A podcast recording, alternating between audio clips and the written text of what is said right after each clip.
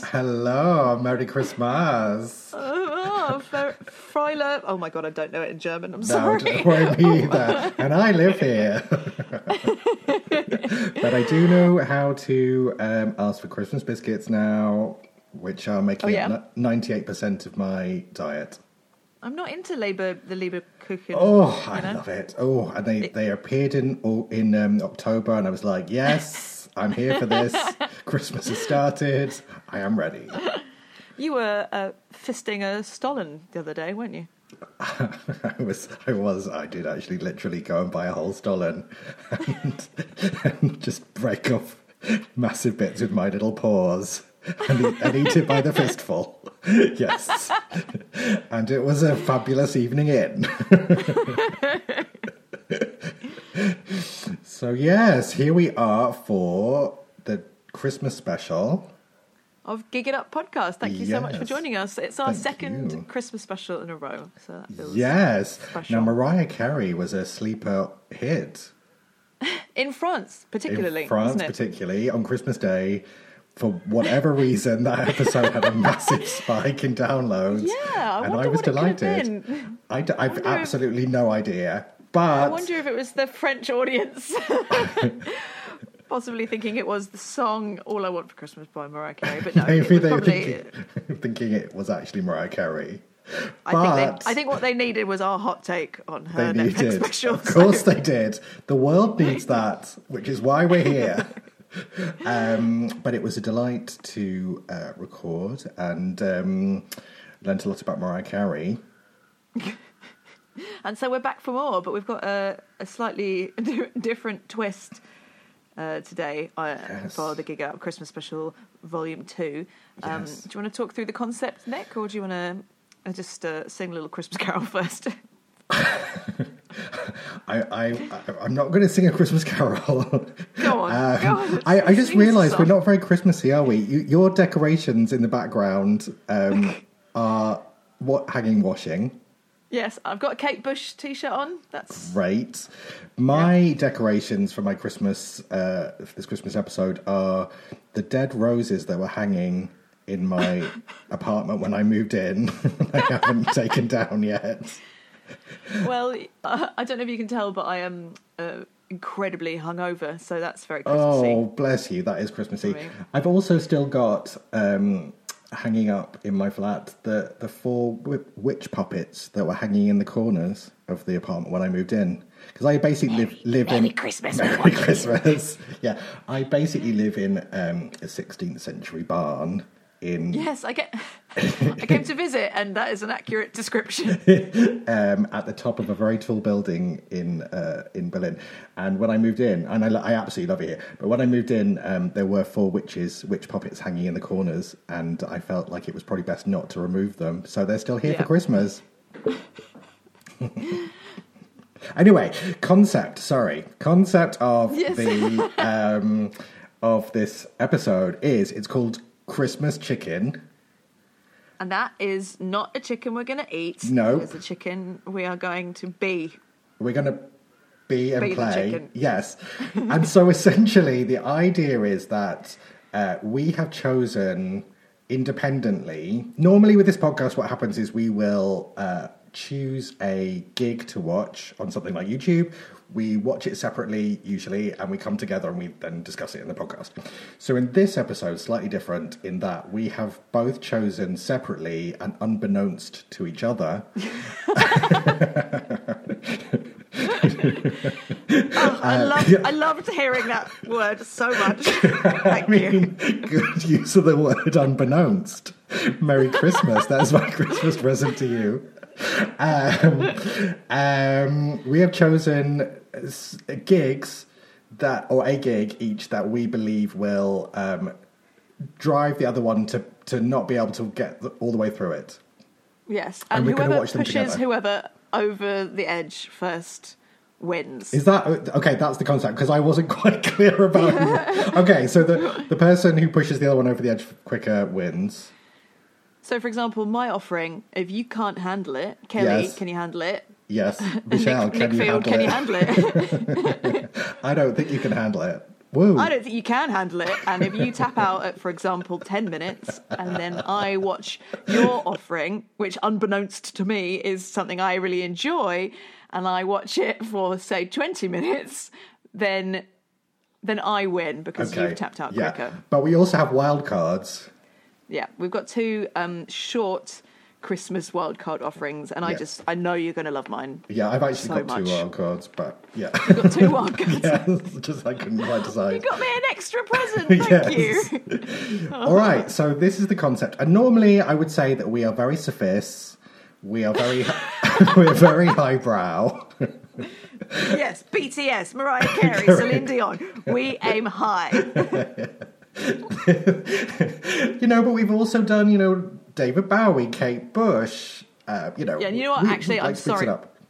I'm sorry, Celine, and the whole Celine Renaissance. I didn't mean. Actually, sorry to all of them. BTS, legends of Korean popular music. Yes. Mariah Carey invented Christmas. I'm sorry. Yes, she did. So this time we're basically going for probably utter trash, basically Christmas. But it's Christmas, and Christmas is about utter trash. It is about utter trash, and I absolutely bloody love Christmas. You are a Christmas fan. I'm such a Christmas fan. I said this last year, but I once woke up my ex-girlfriend shouting, "I love Christmas," in my sleep. And it was July.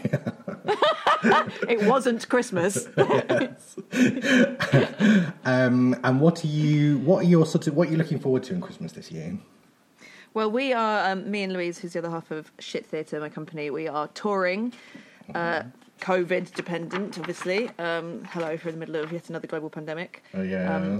We're touring our magnus opus, Sing Along a Muppet Christmas Carol. Love it. Which is a show that we have done for 10 years in a row now, starting in our lounge and now touring around the country. Wow, and people come up to us, they hug us, they thank us, they cry, and we think, why did we ever bother writing anything when we could just screen an illegally downloaded copy of The Muppets and everybody would prefer it to the stuff we actually write. So. Yeah, it's interesting, isn't it? The ongoing appeal of Christmas. Well, I get it. But also the good thing about this show and Christmas shows in general, if anybody's thinking about becoming a live performance artist, is that the more you do exactly the same old shit, the more people get excited about it because it's Christmas tradition. They don't want something new at Christmas. They want something that was exactly the same as it was last year. So we are going to go on stage with our 10-year-old jokes and do exactly the same thing we always do, and you're going to fucking love it. People are going to lap that right up. Yes, thank you very much. So I'm looking forward to being back on the road and doing live shows again. Yeah, that's fun. So that's great. Yeah. Fingers crossed. How about you, Nick? Well, so I have now moved to Germany, and I have to say, for the first time in a very long time, because I used to love Christmas as a child, obviously, because everyone does, but maybe not everyone, but, and now I live in Germany, and I have to say, I'm really into it. Is it the Christmas markets? I love a Christmas market. Amazing. Oh, I love a Christmas market. I'm fully into Bavarian kitsch, and the Christmas markets are like ramped up Bavarian kitsch, which is great. So loving that. They do, obviously, the home of Stollen, the home of ginger nutty Christmas biscuits, the whole works. Glühwein. I made my first glühwein the other day, and it was a triumph. Oh, mulled up that weird barn. Oh, I mulled up the weird barn. I ramped up my fire pit outside, and I. Oh, that's lovely. It was adorable. So I'm loving that, and it's also going to be a kind of like a friendly Christmas this year, I think, which will be nice. Oh, that sounds great. Because usually I run away to the least Christmassy place possible, Thailand, over Christmas. Yes, normally I get pictures from you cycling around in short shorts on Christmas Day, having an absolutely brilliant time in Bangkok. Going, it's steamy here. I hope you're enjoying your Nexium.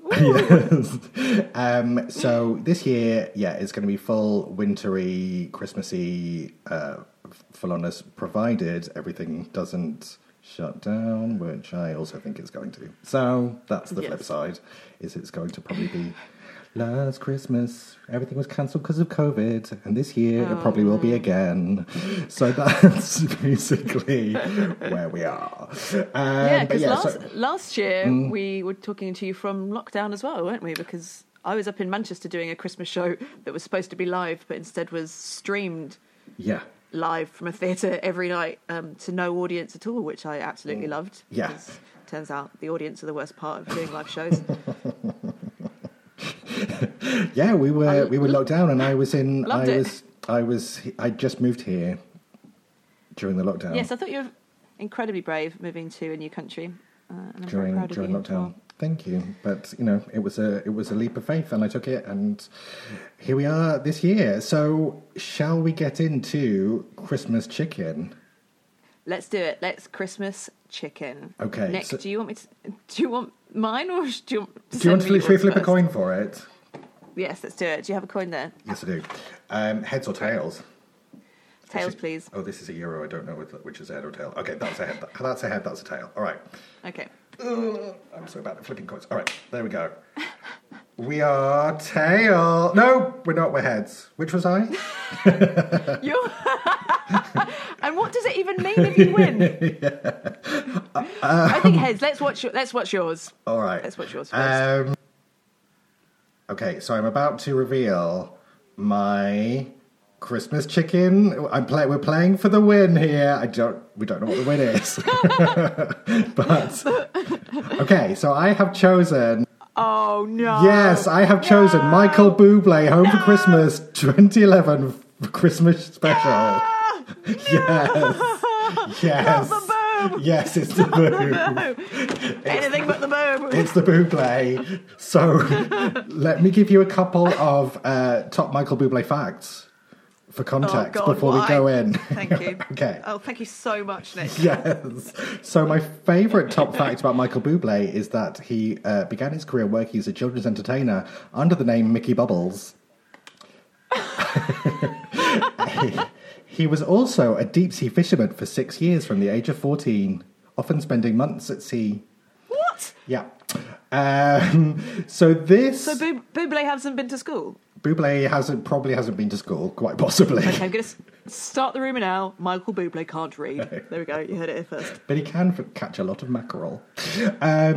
So this show from 2011 was running at the same time as Christmas, his 7th studio album, and it sold to date more than 12 million copies worldwide, and is one of the best-selling albums of the 21st century, along with... What? Yeah.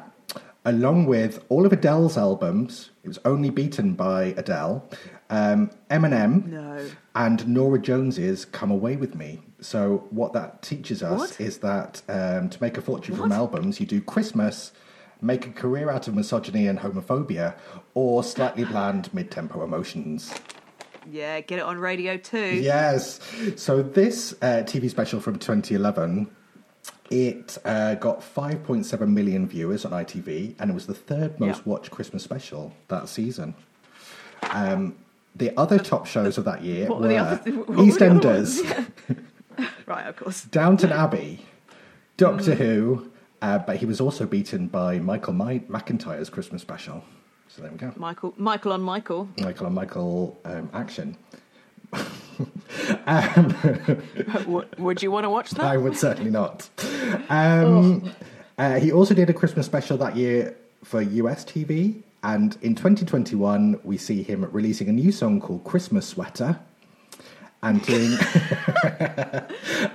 a Christmas special as well, and it does beg the question, have people run out of Christmassy things to sing about? Christmas Sweaty. Christmas Sweater.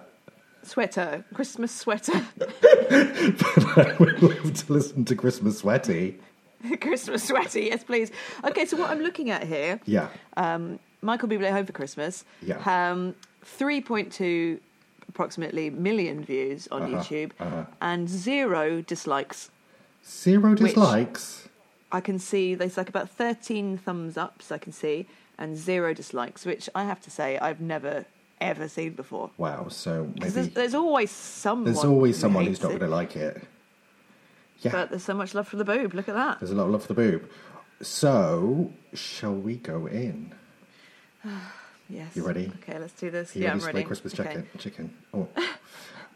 Let's play Christmas Chicken. Ding, ding, ding. Round one, Michael Bublé's Home for Christmas, 2011, full show. Okay, here we go. All right, we're doing it. Okay, we're going in. You know. Oh, okay, it's snowing. Bublé's so walked out to the fresh fallen snow. Cliche number one. Michael's chilly. Sneezing. Oh, it's chilly. Michael Bublé's blowing his nose. We're zooming into his Christmas mansion. Do you think he lives here?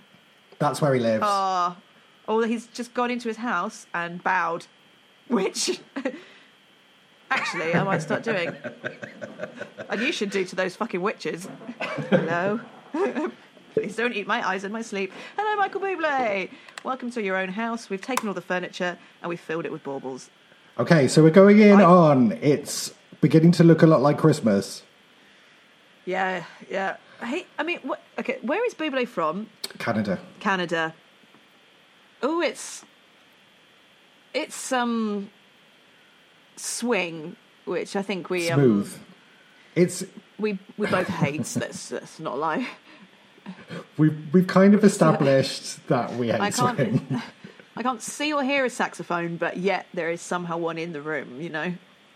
Oh God, he's got a revolver. But look at this. So we've got a revolving house, and we've got an orchestra. Okay, there's a revolver inside Bublé's house, and they've revealed the orchestra, but they haven't revealed who's applauding. Oh, what do you think about his voice? I mean, it's a bit. It sort of is. It feels like it's copying something, right? I mean, it's. Do you get ASMR? It's kind. I mean, I can get why. I don't think I've ever really paid much attention to the boobs, but it's it's a chocolatey, smooth, velvety ASMR-y little voice coming out of the face of a man who should be wearing tracksuits on the tube. You know what? So I get it. I get the voice. I get why. It's very reminiscent. It's of oldie times. It's probably erotic to a certain kind of person. Oh God, he's just announced that they've got Gary Barlow. Pay your taxes, Gary. Dawn French, what is going on? What? Why do we have She's at the window. Oh, she looks lovely. She's coming Dawn in. Dawn French and a little asymmetric bob. She looks gorgeous. Has come to Canada to spend Christmas with Michael Bublé and Gary Barlow. We just watched Dawn French doing a little bit of a moment with Michael Bublé. So, what are your thoughts? Number one, I think you're cheating because I'm now 11 minutes 45 into the Michael Bublé Christmas special. Yes! And at least 3 minutes of that was Dawn French, which of course I want to watch because she's a legend. But here's what we just saw. Dawn French arrived outside of the house that Michael Bublé lives in, which is in Canada, in the UK, and says, I've bought you a pasty, a Cornish pasty. It's got my literal heart in it. That was the joke. I've literally baked my heart into this pasty for you. Here it is. Now we're engaged. Sing for me. And I've got this guitarist, and the reason your guitarist is willing to play the guitar is because I have filth on his family. She slags off British Christmas a little bit, and now Michael Bublé is singing to her a cappella. And we're not actually a cappella because she's got filth on Graham, the guitarist, so the guitarist is doing his job. And then we get to a point where she essentially is having an orgasm listening to Michael Bublé. They're sitting quite close. Yes. What are your thoughts?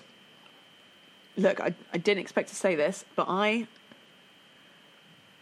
Bublé's doing a good job. Bublé. Yeah. Bublé.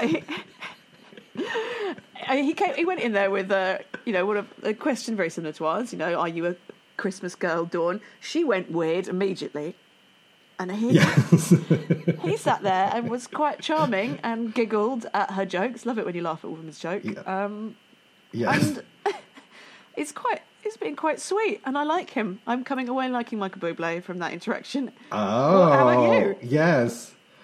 I think it's a good... I mean, Dawn French, absolute legend. Yeah. And I think I like the way that she... I mean, she always does the sort of, like, slightly harassing the younger man thing. Later, she's going to force him to kiss her. Yeah. You know, fairly standard. She does that quite a lot. But I think she's genius. I think she's a genius performer. Yeah. She can just play it. It's great. I mean, the opening of the chat where he's going, in Canada, it snows over Christmas. And then Dawn French says, in England or in Britain, we have family arguments. And you're like, this is television that people actually watched as entertainment. And then she sort of started aggressively trying to hit on him, and then it got funny. Yeah. And the only reason I wanted it to stop is because he started singing, and I didn't want to hear it. But when he's quite good at the hosting. I find him charming. I'm charmed by Bublé. He's very charming. He is very charming. Yeah. I think he seems very genuine in that kind of Canadian way. Yes. And so I quite like this interaction, which is him saying, yeah, it's like everyone's having a lovely time. It's snowing. It's gorgeous. Yeah. And Dawn French being like, yeah, we're just all about the simmering resentment. Yes. You said relatable. Which is the case. Yeah. It's very relatable. So, yeah, I think that that discrepancy is a good playoff. I'm willing to watch more, but it has to be off before Gary Barlow comes on. Well, let's see. All right, let's keep going. Let's play on. He's singing everything currently to Dawn French on the sofa, so she sat opposite him, looking lovely, yes. And he is crooning. Well, I don't think he actually wants to be crooning at her, but he has to. Yeah, because she's just forced him to. Yeah, because she's given him a pasty in a box and said, in Cornwall, that's how you get a man to sleep with you, essentially. And she's escalated quite quickly. She's gone, now we're in love. Yes. Sing to me. Yes, genius. All right, here we go. When I go too far. She's deep breathing now. Yeah, you're right. She's sort of doing a... Meg Ryan orgasm in a Cat's Deli vibe. Oh, she's melting. Dawn French is melting. Rubbing her thighs. Yes.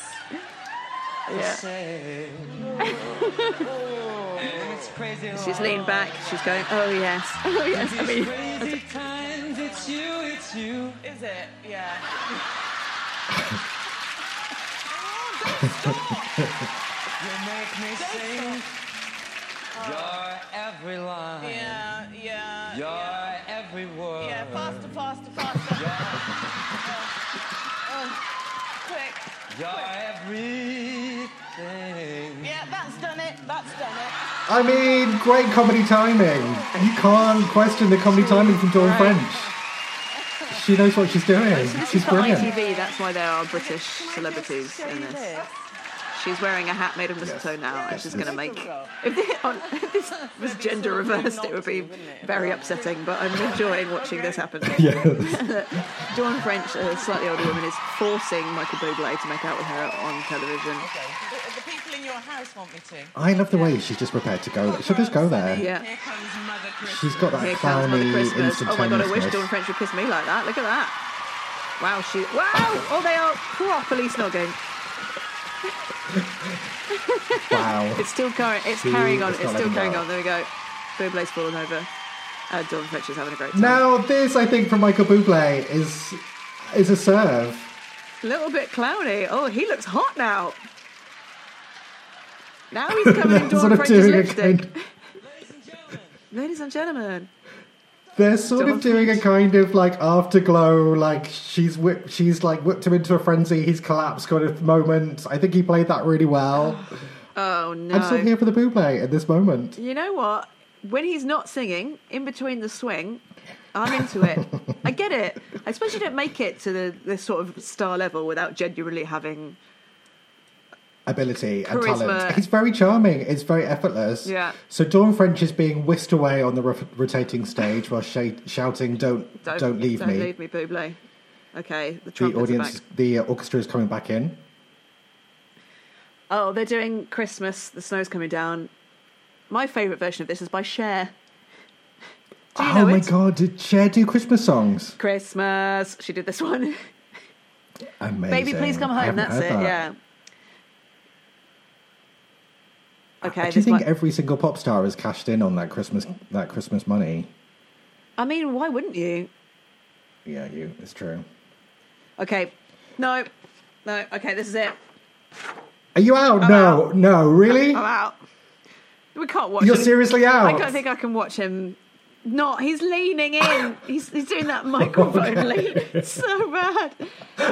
Okay, so we got to 15 minutes 55. That is not bad. I'm going to write that down. Okay. Oh, and she's out. Thank you, Michael Bublé. Wow. What did you think? Well, I wouldn't watch the whole thing. Would you have hung on longer, do you think? Because why did you choose Bublé? Sure. I think you chose Bublé because you know that I hate that kind of music. I chose Bublé. And so do you. Because, yes, I know that you hate jazz. I know that you're not a fan of the old... oldie-timey Rat Pack. Oldie-timey Rat Pack. So that was basically... I just wanted to give you some Christmas torture. It's basically what it was. Dawn French snuck in. Honestly, if Dawn hadn't been there, I don't think I would have lasted 15 minutes. Yeah, so I think Dawn French kind of saves that early half. Well, we maybe got a quarter through. Yeah, we got a quarter through. Less than a quarter. Approximately a quarter through Michael Bublé's 2011 Christmas special for ITV. Thank you, Nick. Quite a lot of which was Dawn French, but there were 3 songs in there. Thoughts and feelings on Michael Bublé and his Christmas special. I think he seems like a very nice person. He does, doesn't he? I think that he handled it brilliantly. He's very... sort of, you feel very relaxed in his presence. Yeah. I think that I can see where the appeal is for people who enjoy that kind of music. Yeah. But I'm not one of those people. Did I tell you that Louisa's mum's story about Michael Bublé having Parkinson's? No. So Louise, the other half of Shit Theatre, we were back at we were staying at her mum's house on residency because we're really successful, and her mum was telling us that she'd gone to see Michael Bublé in concert. I might have talked about this on the podcast before. She'd gone to see Michael Bublé in concert and it was really sad. He'd announced that he had Parkinson's disease and we were like, what? I think we would all have heard if Michael Bublé had Parkinson's. That would be in the news. She's like, no, he definitely said it. He said that he had Parkinson's, and so we looked up the date of the concert to see if there was anything in the papers, and it turns out he was going to be on Parkinson's, the chat show.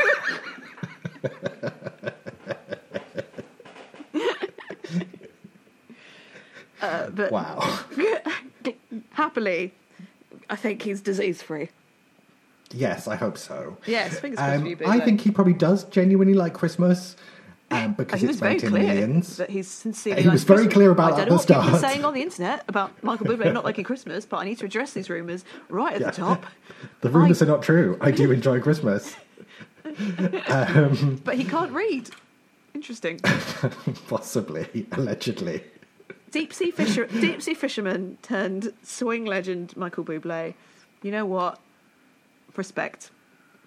Not me, but respect. But not. Yeah, I think we delved in far enough. Would you want to watch his and Dawn French's sex tape? Just once. Just once. Not especially. No. Whose sex tape would you want to watch? Pretty much everyone's once. Really? I don't know, actually. Why am I claiming that? Do you mean, like, when I'm talking about famous people? I don't think I've ever watched... About Richard and Judy.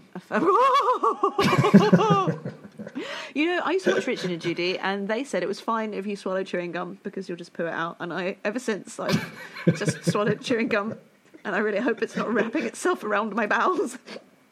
And that is their legacy. I wouldn't want to watch Richard... I mean, if we're going to sit here and list the people we wouldn't want to watch... Richard Judy, anything with Boris Johnson and his poor child bride. But apart from them... apart from them, anyone. I don't think I've ever watched the Celebrity Sex Tape. What are the big ones? Paris Hilton, Kim Kardashian... Yeah. No. There's a Colin Firth one I may or may not have seen. There's not a Colin Firth one. Not Colin Firth. Colin Firth. Like posh Colin Firth. No. You didn't mean that, did you? Oh, I wish you did. I used to work in a toy shop in Winchester. Yeah. And Colin Firth is from Winchester. Yeah. And he once came in to buy a toy. Tell me which Colin you actually mean first. I do mean that Colin. I do mean Colin Firth. Wow, you do mean Colin Firth. I do mean Colin Firth, and I said, could you just step outside and point at it because I don't know what you mean. He was like, it's in the window, and I said, could you just step outside and point at it, which he did. Oh, and well, I was terrible at working in toy shops. I thought you just wanted to get a good look at him. Take a step back so I can take it all in. I mean Colin Farrell. Colin Farrell, yes, that makes sense that he has a sex tape. Yeah. And you've watched that. Or may or may not have watched that. May or may not have. Yes. But yeah, I think the whole thing that is quite awkward, isn't it? I wouldn't really want to watch someone's... Yeah, because either they're doing it on purpose, in which case that's not, I don't know, that's their own, that's fine, that's for their own kink being satisfied, but also I don't really want to watch them show off at sex, or they didn't mean to be filmed, in which case that is very upsetting and I don't want to be involved either. Yeah, exactly. I think either way, no thanks. Either way, no thank you to Michael Bublé and Dawn French's sex tape. Okay, my turn! We're back into Gig It Up podcast Christmas special 2021. Thank you so much again for joining us for yet another Christmas.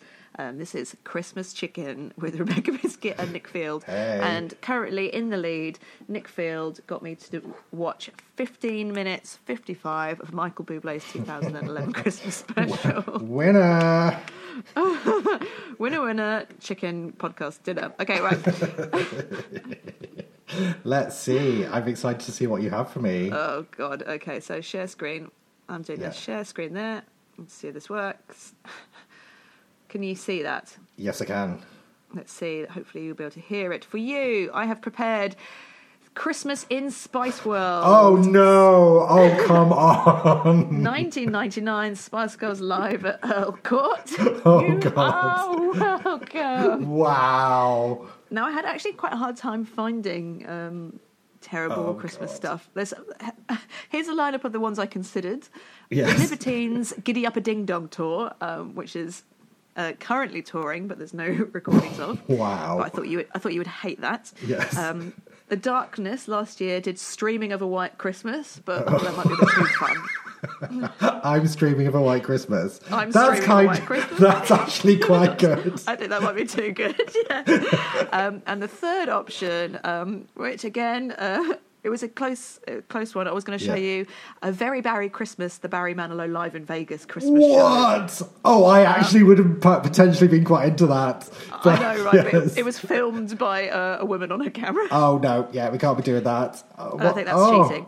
Yeah. Whereas this, Christmas in Spice World Live at Earl's Court, was released on TV, so this is filmed for release. There is also, if you'd like to watch along with us, there is also a short documentary film made by the four remaining Spice Girls by this point, 1999. Oh, there was only four of them in 1999, so Jerry had gone. Yeah, sorry, I should have waited for you to decide.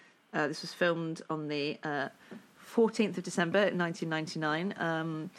Just a little bit of Spice Girls background for you, Nick. Oh, please, yes. They were formed from a call-out in the Stage magazine. Which were they? Still exists, yeah. It said, wanted, are you, with the letters, 18 to 23, with the ability to sling/dance. Are you streetwise, outgoing, ambitious and dedicated, can't read, open audition, bring a cassette. So they all got together through... an open audition, which you can watch. There's a Channel 4 documentary at the moment, a three-parter on the Spice Girls, which I also watched in preparation for this. Oh, you're so good at this research. So dedicated. And their auditions are... Yeah, it's kind of fascinating because they filmed them all, obviously, so they could sort of go away and judge who they were going to select. So you see the first time that, for example, Victoria Beckham meets Geri Halliwell or Geri Barlow. That is interesting. Yeah, so that's also worth a watch. But they were put together by Bob and Chris Herbert, who are music managers and disgusting. I think Chris Herbert is Bob's son, and they're both gross. And they formed they're the biggest girl group of all time. Their first album sold 23 million copies. That's insane. And they are the most successful British band since the Beatles. Wow. So Mr. and Mr. Disgusting moved them all into a house in Maidenhead once they selected them. Maidenhead? And the band was called Touch. What? Touch by Maidenhead. Touched in Maidenhead. Oh, Touch! Ew. Yeah, and then their first tour, they played their first ever gig. They played to 40,000 people in Istanbul. Then flew back to Britain to launch the Poppy Appeal, and then flew to South Africa to meet Nelson Mandela, who said, "They are my heroes." So they're a real all-round group. So this 1999. Gig is after Geri has left the band and Mel B has had a baby and Victoria Beckham has also had a baby, which in this documentary, the Spice Girls one, they show Chris Evans on that Thank Fuck It's Friday show he used to do. Yeah. He makes Victoria get on some scales to see if she's gained any weight since having a baby. And she does it. What? Can I tell you something a bit weird about that? Pardon? I think I was there. You were there? Yeah. What, in the room when they weighed Victoria Beckham on that? What? Okay, sorry, we're going to have to talk about that. Because I used to work for Chris Evans. Did I ever tell you that? I think you did, yeah. Yeah. Oh my God. I used to work for Chris Evans' production company and I used to go to the filming of TGIF. Thank God It's Friday. Thank fuck It's Friday. It's cool. Whatever. And so I watched that interview live. Yeah. Oh my God! Yeah, gross. Do you remember the? I mean, it was a different time, wasn't it? It was a different time, but still not okay. Deeply upsetting the way that they were treated, the way most women were treated. Yeah, for most of the last 4,000 years or whatever. You know. Wow. Even in this period. So this is around that time. So she's just been, Victoria Beckham's just been weighed on live television and in front of you. Wow. Mel B's just had a baby. Called Phoebe. Hey, don't you have some Mel B gossip as well? Yeah, I've got some Mel B gossip that I cannot say on this podcast. Oh, wow, it's good though. Let me tell you, have you ever seen Nick in real life? That is some come up and Mel ask B me gossip. For real in real life, and I may well tell you. But and if we ever do it live where we're not recorded, I will tell you. Yeah. It's so good, but I cannot repeat it. So around this time, she's known as Mel G very briefly because she's married to someone. Oh yeah, she got Mm-hmm. Yeah, so this is that marriage period. So here we go. The girls, they've had a little hiatus to have some babies, and now they're back. And are you ready? Or do you want to tell me? Do you like the Spice Girls? No, I have never been a fan of the Spice Girls. I once walked out of Spice Girls the movie. Because I was like, I can't take this anymore. I don't like any of their songs apart from none of them actually, and I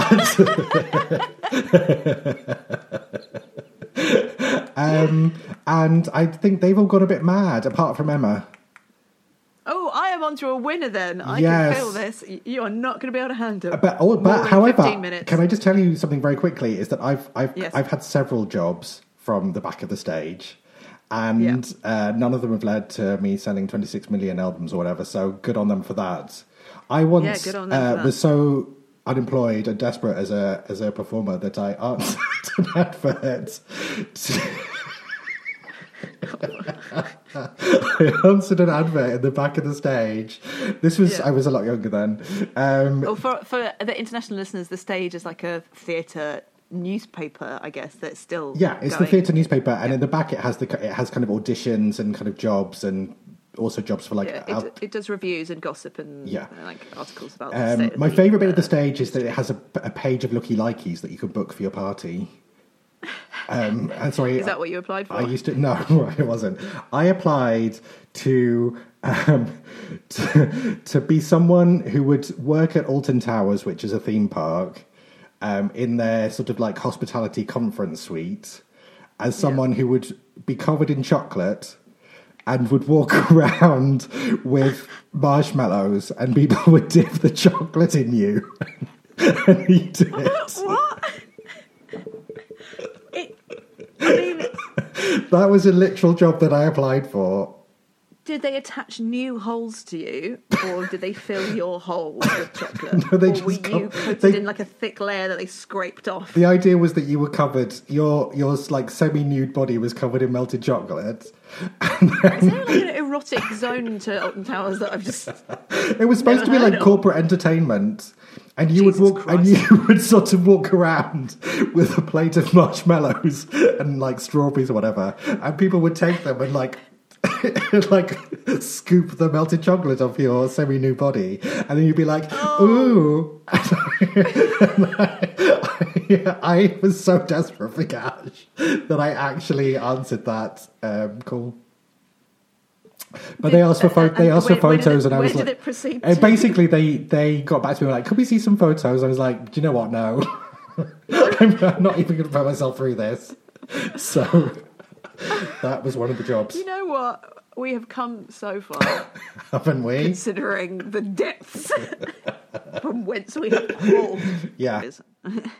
Anyway, so back to Christmas in Spice World in 1999. Yeah, okay, so here we go. Here it comes. I'm going to set it down a little bit. La, la, la. So it's the intro. It's happening. Look at those 90s graphics. Yes. Only just 90s. Victoria Beckham smiling. No. Okay. Hold tight. Earl's Court Arena. Oh, now I've got to say, every review I've ever read of the Spice Girls live is basically like, they're just not that great live. Oh, really? And they don't have any good songs. And it's all very sort of thin. So I read a review of this and they were like, yeah, it's great. Oh, really? Yeah. Interesting. Maybe I'm talking about like, you know, they had a comeback a couple of years ago. Yeah, they've had a couple of comebacks. They've had several comebacks, but I think they had that comeback and it was supposed to be super awkward because Geri and Mel B had sort of fallen out. Geri was kind of back. Yeah, because Mel B had gone around and saying they were sleeping together, and Geri is like, I'm a Stepford wife now, can you please tone it down? Jerry's gone all kind of like... She wears white all the time with like very starched collars. Oh, it's really creepy. So I got really into a documentary called Drive to Survive about Formula One during lockdown, and she's married to the Formula One boss of Red Bull, is she? Christian Horner, and so they go into his house and you see her like in her incredibly skinny, in her all white, with her children around her table and her like donkeys in the garden, living this weird like perfect dream. It's just like another iteration, you know, she's quite a reinventor, isn't she? Yeah. Here we go. Okay, so the Spice Girls are coming up on a elevating stage thing. Yeah. It's massively 90s. Check out these outfits. Wow. Yeah. Look at that attitude. Mel C with a little pixie cut at the moment, and Victoria. Oh, shh. Oh yeah, this was Mel C's lesbian phase. Why is Emma Bunton saying shh? Mel C's lesbian phase is her entire life. When is she going to come out? Come on, Mel C. I think, isn't she married? I don't think she is a lesbian. She's such a gay icon, though. Oh, here we go. Oh, look, they can move and pose quite dramatically. It's not very Christmassy. It's not very Christmassy. I actually think that Mel C looks gorgeous. She does. She looks great. She was my favourite. Yeah, she was my favourite as well. I was a child in the age where they were absolutely huge, and I loved them. And I remember going. Did you love them? Oh, I went to a Spice Girls dress. I absolutely loved them.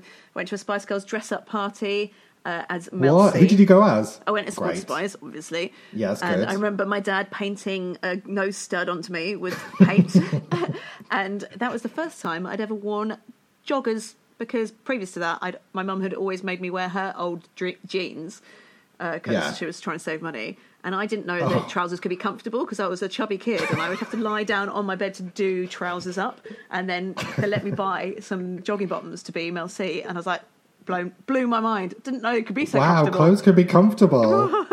And a little crop top. Cute. So these costumes were designed by Julian McDonald.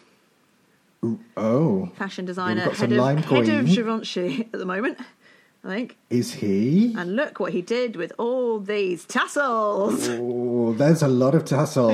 Yes. Yeah. They're all wearing something that has been tasseled in a different colour, in a different way. So, like, Mel C's in blue tassels and, like, a little sporty top, and Emma's in pink, obviously. Yeah. It's more of a cerise for her, though, isn't it? Do you think this is a grown-up Emma Bunton? So you think Emma Bunton? She's wearing cerise. I think Emma Bunton's the only one who hasn't gone mad. I think that she might be the only one who hasn't gone mad. Maybe Mel C, but she hasn't really troubled the airwaves for some time. Mm. But, oh, God, these tassels are hideous. That belt on Victoria Beckham is one of the worst things I've ever seen.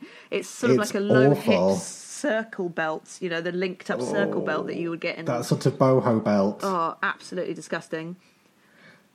Why did Mel B always do flares? I love flares. I think she looks great. Yeah, Mel B's in lime green crop top and fringed flares. Yes, please. Oh, spice up your life. That's the song they're doing at the moment. Was this their first song or their second song? Their first song was Wannabe. Yes. Spice Up Your Life. Oh, no. Was it... What was the second one? Oh, I don't know. Oh, no. This one is not my least favourite. Sorry, say that again. This one is not my least favourite. So it's not your least favourite. So this one you like. Is that what you're trying to say? I'm not saying I fully like it. I'm just saying it's not making me want to kill myself. Yeah. There's a lot of energy. Yeah. It's quite fun to see Victoria Beckham be like this, because I sort of, you forget, because she's a lot less poised, isn't she? She's they are performing. Yeah. You know, which is good because they're performers. Yeah. They went through that audition, remember? They went and they proved that they had streetwise, outgoing, ambitious and dedicated talents. But from this look, you wouldn't necessarily know that Victoria Beckham was going to go on to become a fashion mogul. So when she's like a fashion designer now, right? Does that mean she... Yeah. So that song is just finished and there's an upside-down Christmas tree hanging perilously over them. That's the only... So Christmassy thing we've had. Ooh, what is this? Oh, I don't know who did the... I mean, who did the choreography for this. What is the choreography? What is this choreography? So what are they doing? Martha McKenna, I think, who I don't think is working anymore because I looked her up and couldn't find her. But the choreo for this is mostly them shaking their finger like a sort of a no. There's a lot of shaking of the fingers and a lot of kind of... this is not good dancing, I'm sorry. Oh, I don't know this one. I'm not familiar with this song. Maybe this is a B-side. Maybe this is an album track.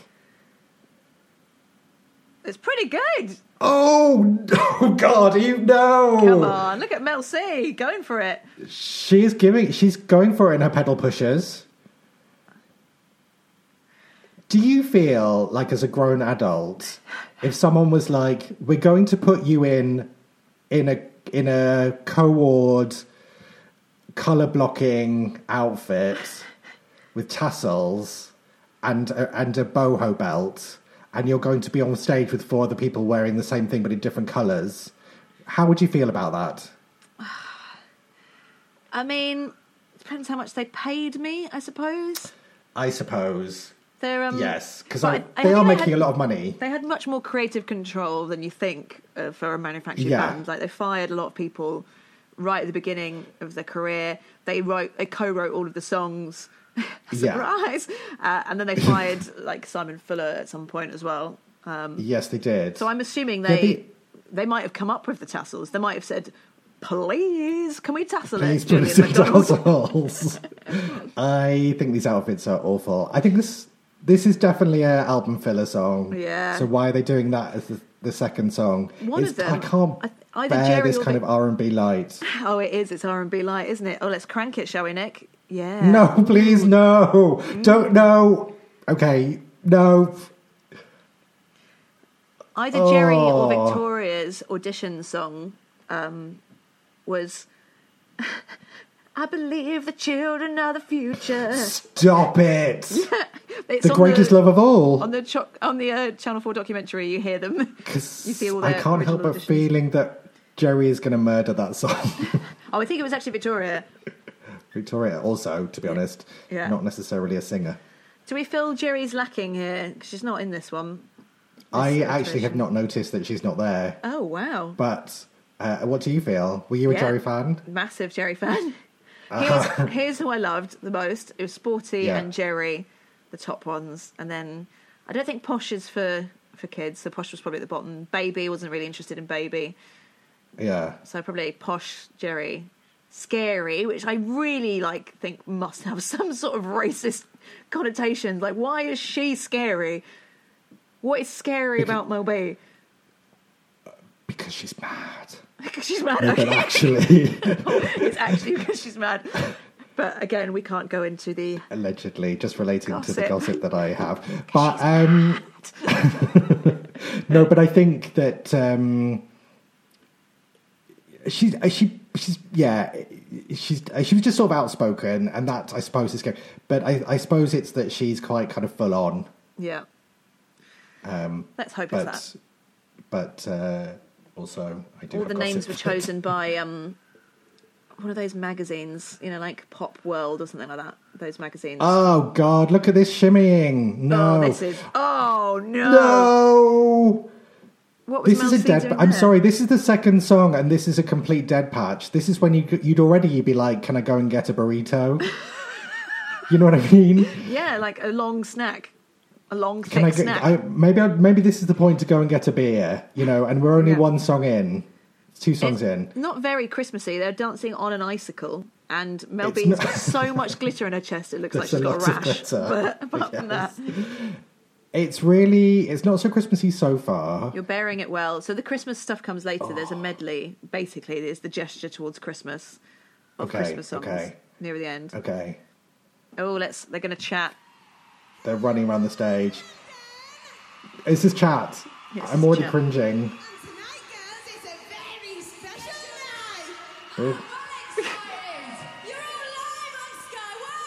Oh, live on Sky One. Oh my goodness. We're all on the telly.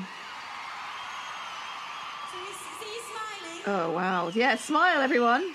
Yeah, manipulation.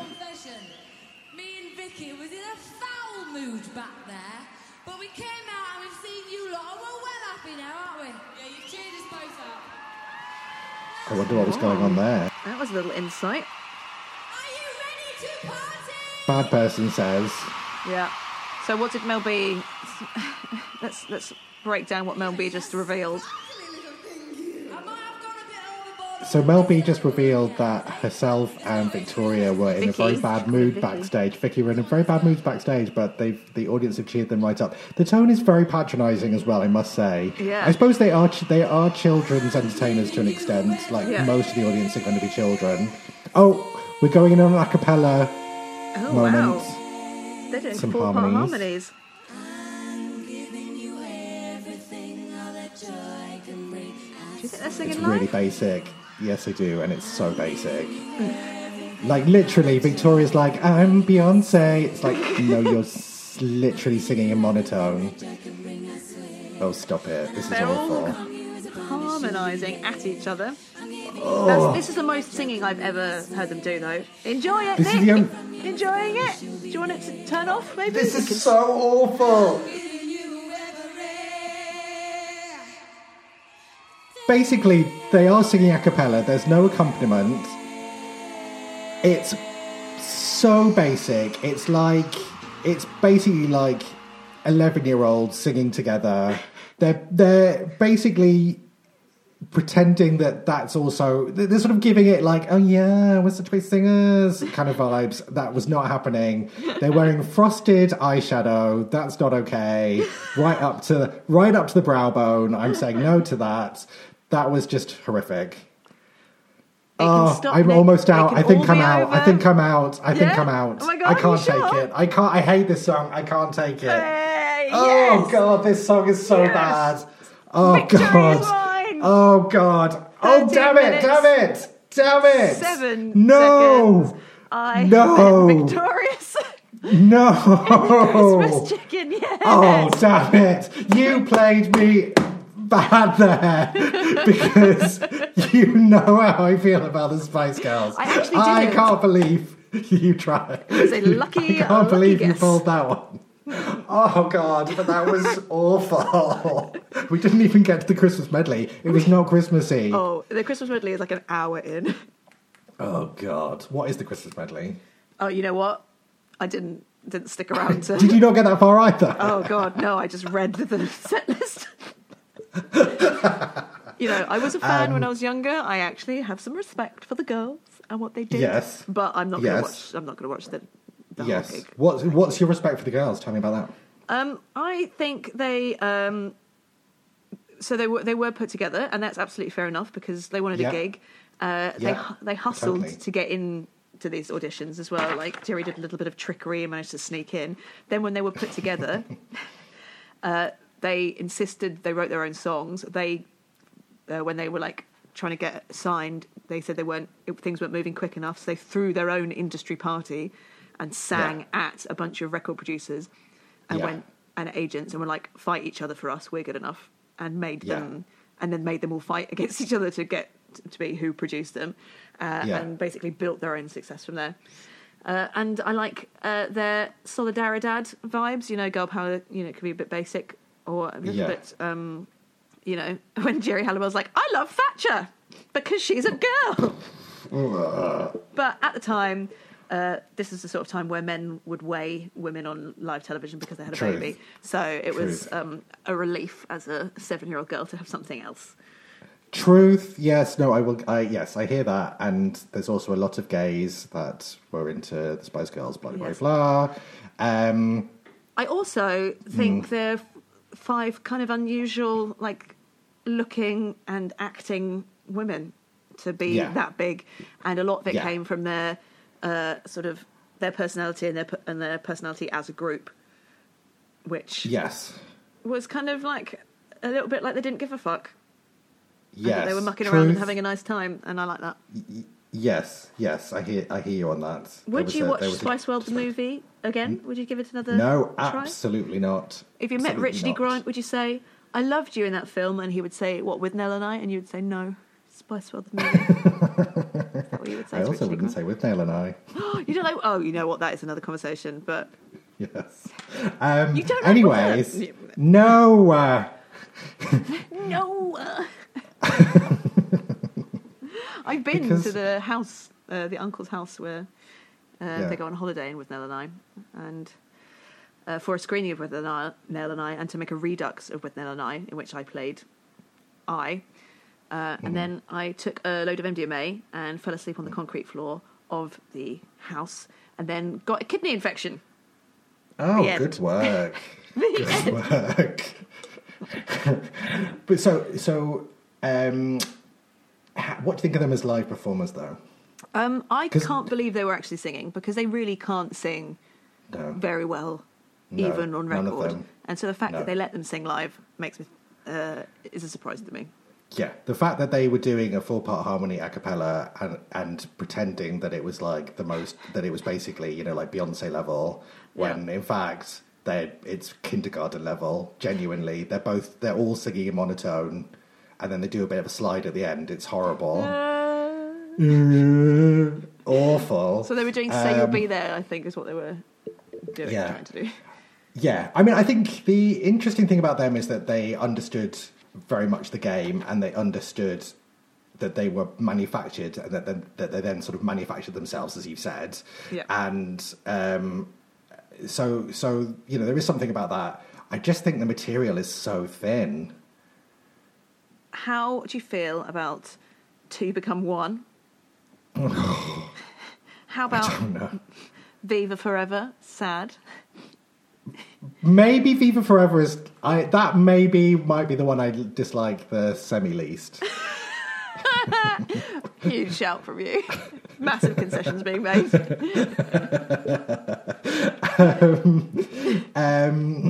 Yeah, I absolutely, and then they were sort of there at the Olympics being all like... oh, yeah, they popped out those cars at the Olympics, didn't they? Yeah.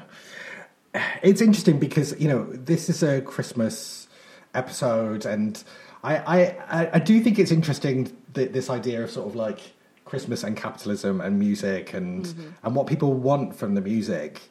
But if Christmas, if Michael Bublé is capable of selling one of the biggest albums of all time based on Christmas songs and obviously making like billions, second only to Adele. That's unbelievable. Yeah. I just what is it that people want from Christmas music? Like, what is this thing that makes them keep buying it? And if we're now at a point where Michael Bublé is singing about Christmas sweaters, it can only get better. I mean, I don't know what. I assume those lyrics. I assume those lyrics. Maybe I'm gonna get another Christmas sweater. Yeah. Dawn French wants to give me a kiss and a letter. It's like, what is obviously there's nothing new to say about Christmas. Yeah. But people will still buy it over and over and over again. Yeah, and also what is it? They've been like people like Sufjan Stevens and stuff that have done full. I think he's made 2 Christmas albums, and his Christmas albums are about being sad at Christmas, and that was a twist. But now that's been done, and Sia did a Christmas album that's kind of sometimes I'm a bit sad at Christmas, and sometimes parties at Christmas, and you're like, okay, so that's been done now. Yeah. But I think you just say the sort of thing. Oh, so I went to see Daði Freyr, the 2019 Icelandic Eurovision entry, live in concert last week, and they've just released a Christmas song, fun. And that's about how Christmas, how you do the same thing every year at Christmas, which is an accurate observation. And it's also about how that's magical. Oh, well, that gig, can I just quickly tell you about? Because it was a really interesting lesson in fandom.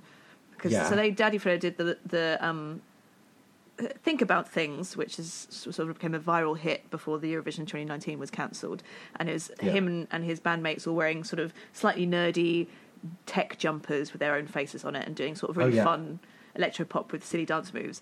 And he makes pretty good music, and he lives in Berlin. Like, he's kind of an artist. He's probably your neighbour. He's like an actual person who does actual stuff, but has chosen to participate in Eurovision and make Christmas songs. And so his audience, when I got there, were like 80% incel gamers, had never left the house. Really? Literally, I got called a stupid cow for bumping into a woman. What? Just bumped into her, and she'd clearly never been to a gig before or ever gone out of the bedroom. I was like, oh, you're hassling me. And then they all stood there silently filming them, not dancing, not clapping, not singing. And I was like, they have, Daði Freyr has accidentally or without considering the sort of clues and symbols he's using, we're kind of nerdy. Oh, we wear computer game jumpers, that he's going to get that back in his fans, and it was that was so embarrassing.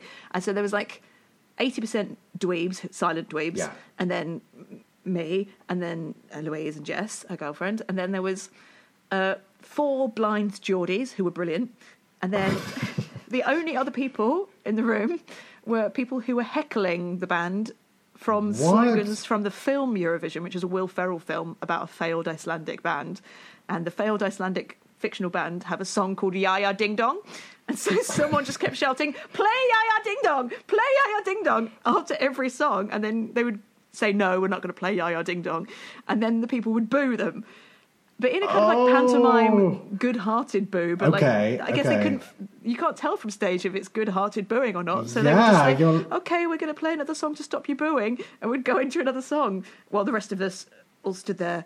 That sounds so strange. It was just bizarre. Wow. And anyway, those are the kind of experiences that we missed. Those are the kind of experiences that we missed over lockdown. I missed them so much. All right, so wild cards. We both have we've lined up a short little something to try and Well, you're winning so far.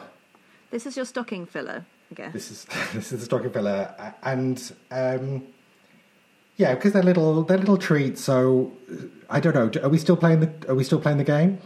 I think we'll just give each other a little treat and then. Do that. Although, so wait a second. Does that mean that you won? Because you know I'm a bad loser. Okay, well let's continue the game with the stocking filler because you genuinely might not be able to get through what I've got for you here. So yeah, let's carry on. All right. So who goes first? Should we do a coin again? Yes, let's do a coin again. Do you want me to do British coin? Here we go. I've got one here. Yeah, go on. Heads or tails? You were heads, weren't you? I was heads before. Yeah. Okay. God, I cannot. Wow. Okay, heads it is. All right. Does that mean it's me? Yes, you go. Okay.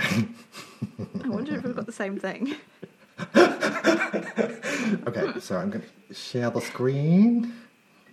All right, you ready? I'm ready. Let's do this. Okay.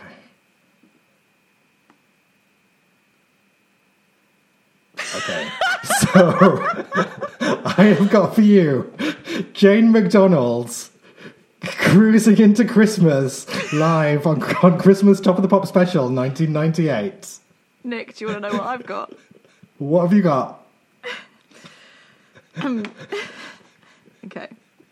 I have got for you Jane McDonald's Cruising to Christmas HQ video edit.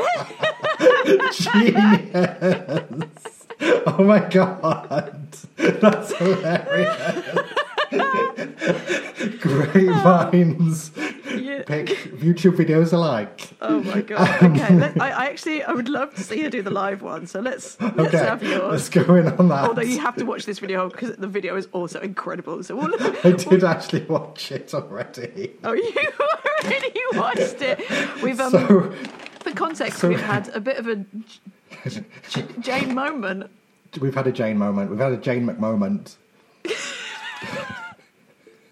We have had a Jane McDonald, and she actually has a full Christmas gig, but I couldn't quite. Yeah. So to explain, Jane McDonald is a British singer from Wakefield in the north in Yorkshire, and she found fame through the reality TV show The Cruise in 1998. And that was about working as a singer on cruise ships.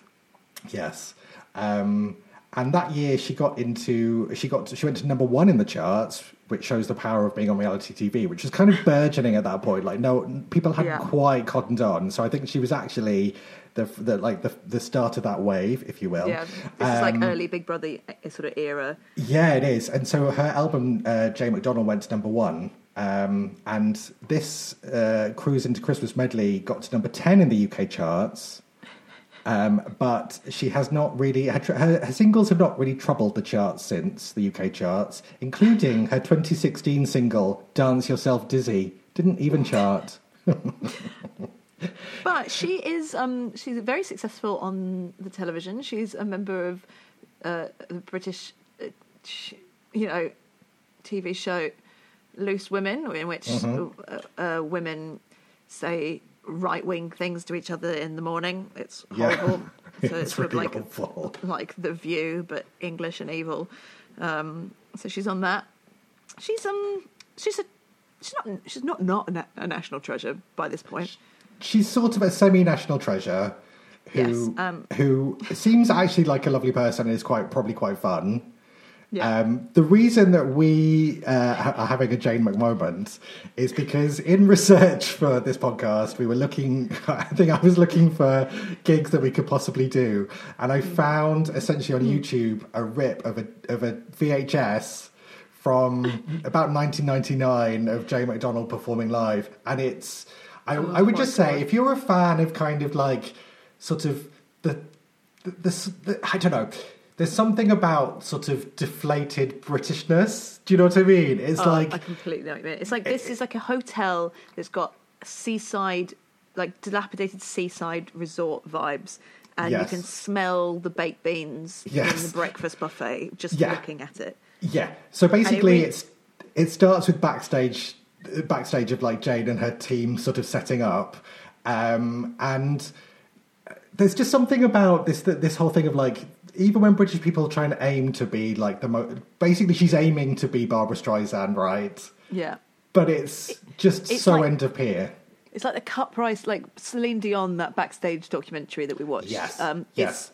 It's sort of that, but you can see her sort of... Her pumps walking down the carpeted. Someone puts her foot in a 3-inch gold lame heel, while someone else is feathering her fringe very intently, and then she sort of mugs at the camera, and you could. There's just I don't know. It's just so brilliant in comparison to these other gigs we've watched with backstage footage, where it's all really like high energy, like. The stakes are high. Everything's very choreographed, and they're just like backstage, kind of jamming to doing a version of like "Kumbaya" or something. You know what I mean? It's just hilarious. Yeah, I just feel like anyone that has any sense of Britain still has a sense of Britain as a great empire or important world power should sit down and watch this the opening of the Jane McDonald. Yeah, and then basically from that you can understand Brexit. Yes, from that it truly is a mirror. Yes, it's a portent of what's to come. And my favourite bit is when they have a couple of interviews with people from the audience, and one of them says she's a good singer and she's quite a good comedian as well. The word comedian coming out of a man's mouth says all you need to know about that man. Yes. Quite a good comedian. Quite a good comedian as well. All right, shall we go in on the live? Let's do it. All right. Let's do it. So, Jane McDonald in 1998... Will you share the screen with me? Oh, yeah. She brought out Cruising Into Christmas, which was a medley of Christmas hits. And she went on to Top of the Pops, which was the biggest kind of pop show of the time. Oh, I loved it, yeah. Yeah, Top of the Pops was great. And the Christmas episode was always a big deal. It would always be on Christmas Day. And so she's featuring on that. So this is basically the top level of what Britain had to offer in terms of popular entertainment in 1998. All right, you ready? So around this time, she must be about... So she's 58 now. So she must be, like, in her late 30s, early 40s here? She was in it, yeah. She's quite young. Quite young. And also, she was battling with Celine Dion with the Titanic theme tune for the #1 slot at this point. That's not a fight you're going to win, Jane. Okay, let's do it. It's not a fight you're going to win. All right, can you hear that? That's the end of Celine. Can you hear it? Yeah, I can hear that. Okay. They're having a Titanic struggle. Jamie Theakston, whose career was destroyed when it was discovered that he was into S&M prostitutes. Oh, was it? He is wrapped up in rope here. Who's that? Yeah, aptly, he is dragging a sleigh wrapped in rope. He's dragging Jane McDonald on a sleigh. You love it. And she's dressed as a sexy Santa. Yes, Jane. She's dreaming of a white Christmas. Yes. Oh, that haircut. It's all feathers and ages her, I would say. Yeah, I mean, it's that era when it's that sort of strange kind of like post-80s haircut. What do we think of the... Sort of swept back feathers. I can't believe how young she is here because this is like pensioner level... Yeah, vibes. It's a pensioner hairdo, to be honest. What do we think about the sexy Mrs. Santa outfit? Love it. Love a cape. Yes, please. Look at those sheer tights. And the sheer tights. Yes. And there's pictures of her on a cruise ship leaning. Actually, this is quite ship-themed. You know, if she's going to go for Celine, this is the one to go for. Okay, we're into Sleigh Bell Sing. Key change. Oh, it's literally a medley of carols. Yeah, it's a medley of top Christmas hits. A cruise ship behind. Just to hammer that home, because she was very much cruising into Christmas. I can't believe we put this on telly. Everyone in the audience is loving it, though. This is the best thing in Britain at the time. Go on, Jane. Come on, Jane. Do you think that Christmas... People are singing along. Do you think that Christmas sort of excuses this kind of utter tat? 100%. Yes. What is going on behind her? Oh, it's her on a cruise ship again. Oh, I think that's the video that I was going to show you. That is the video, yeah. No, they cut it fairly short. Cut that short. But at number 20 in the British charts was Moose T with a song called Horny. By Madonna at number 19. Bewitched with Roller Coaster at 18. Brimful of Asher, Corner Shop. Actually, this is quite a nice look back, isn't it? Feel It by, I don't know that. Aerosmith, I Don't Want to Miss a Thing was number 15. Brandy and Monica, The Boy Is Mine at number 14. This was a good top 20. All Saints Never Ever. Dr. Jones. Okay, I spoke too soon. All right, we'll stop there. But yeah. Three Lions, 98. So, wow. What do we think? I at once can't believe it happened. And, yes, it feels inevitable because that feels like something that maybe in the 70s would people have gone, okay, well, let's do this. We'll put this on. The fact that it was 1998 and they were like, we're going to put this on primetime TV on Christmas Day, and this is the top level entertainment. However, Christmas does tend to, you know, there is a bit of an allowance essentially. Isn't but I there? Just the Jane McDonald factor. That sort of mid-40s cruise ship singer can build a career here. It's just... David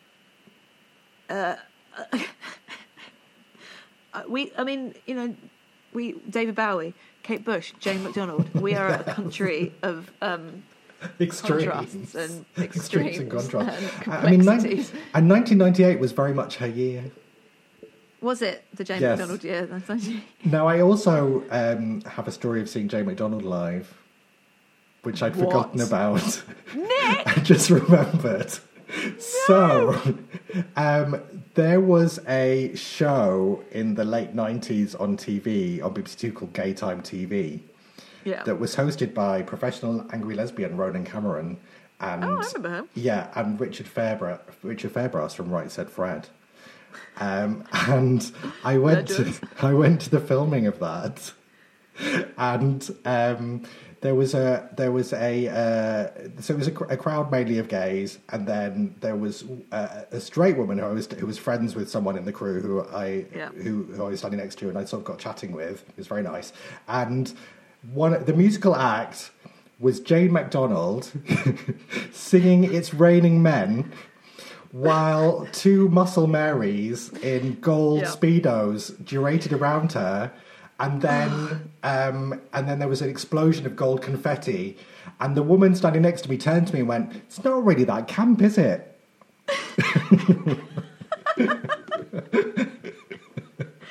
And how did it go down? How did you... Well, of course, everyone loved it. Yes, and of course everyone would.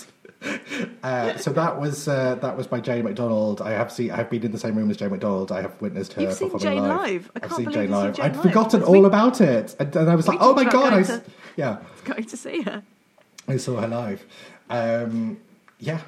Well, I'm very excited that we picked the same wild card. That's Merry Christmas. That feels like a brilliant. Brilliant little gift to end on, the fact that we both picked Jane McDonald's 1998 Cruise into Christmas. Which is a cultural moment that needed to be revived. You are welcome. Oh, well, Merry Christmas, Nick. This has been... This has been an absolute joy and delight. Well, and of course, our Mariah Carey episode, the Christmas special from last year, is still available to listen to as well as this one. So if you enjoyed this, then please do have a listen to the Mariah Carey episode also. Yes, and Merry Christmas and Happy New Year. And we'll be back with season 2 of Gig It Up very soon. And we just wanted to say thank you so much to everyone who's been listening. It's so nice to have people from all over the world join us in our love of live music and Jane McDonald now. Not the Spice Girls. Happy Christmas, and we hope to come back to you soon with season 2 of Gig It Up.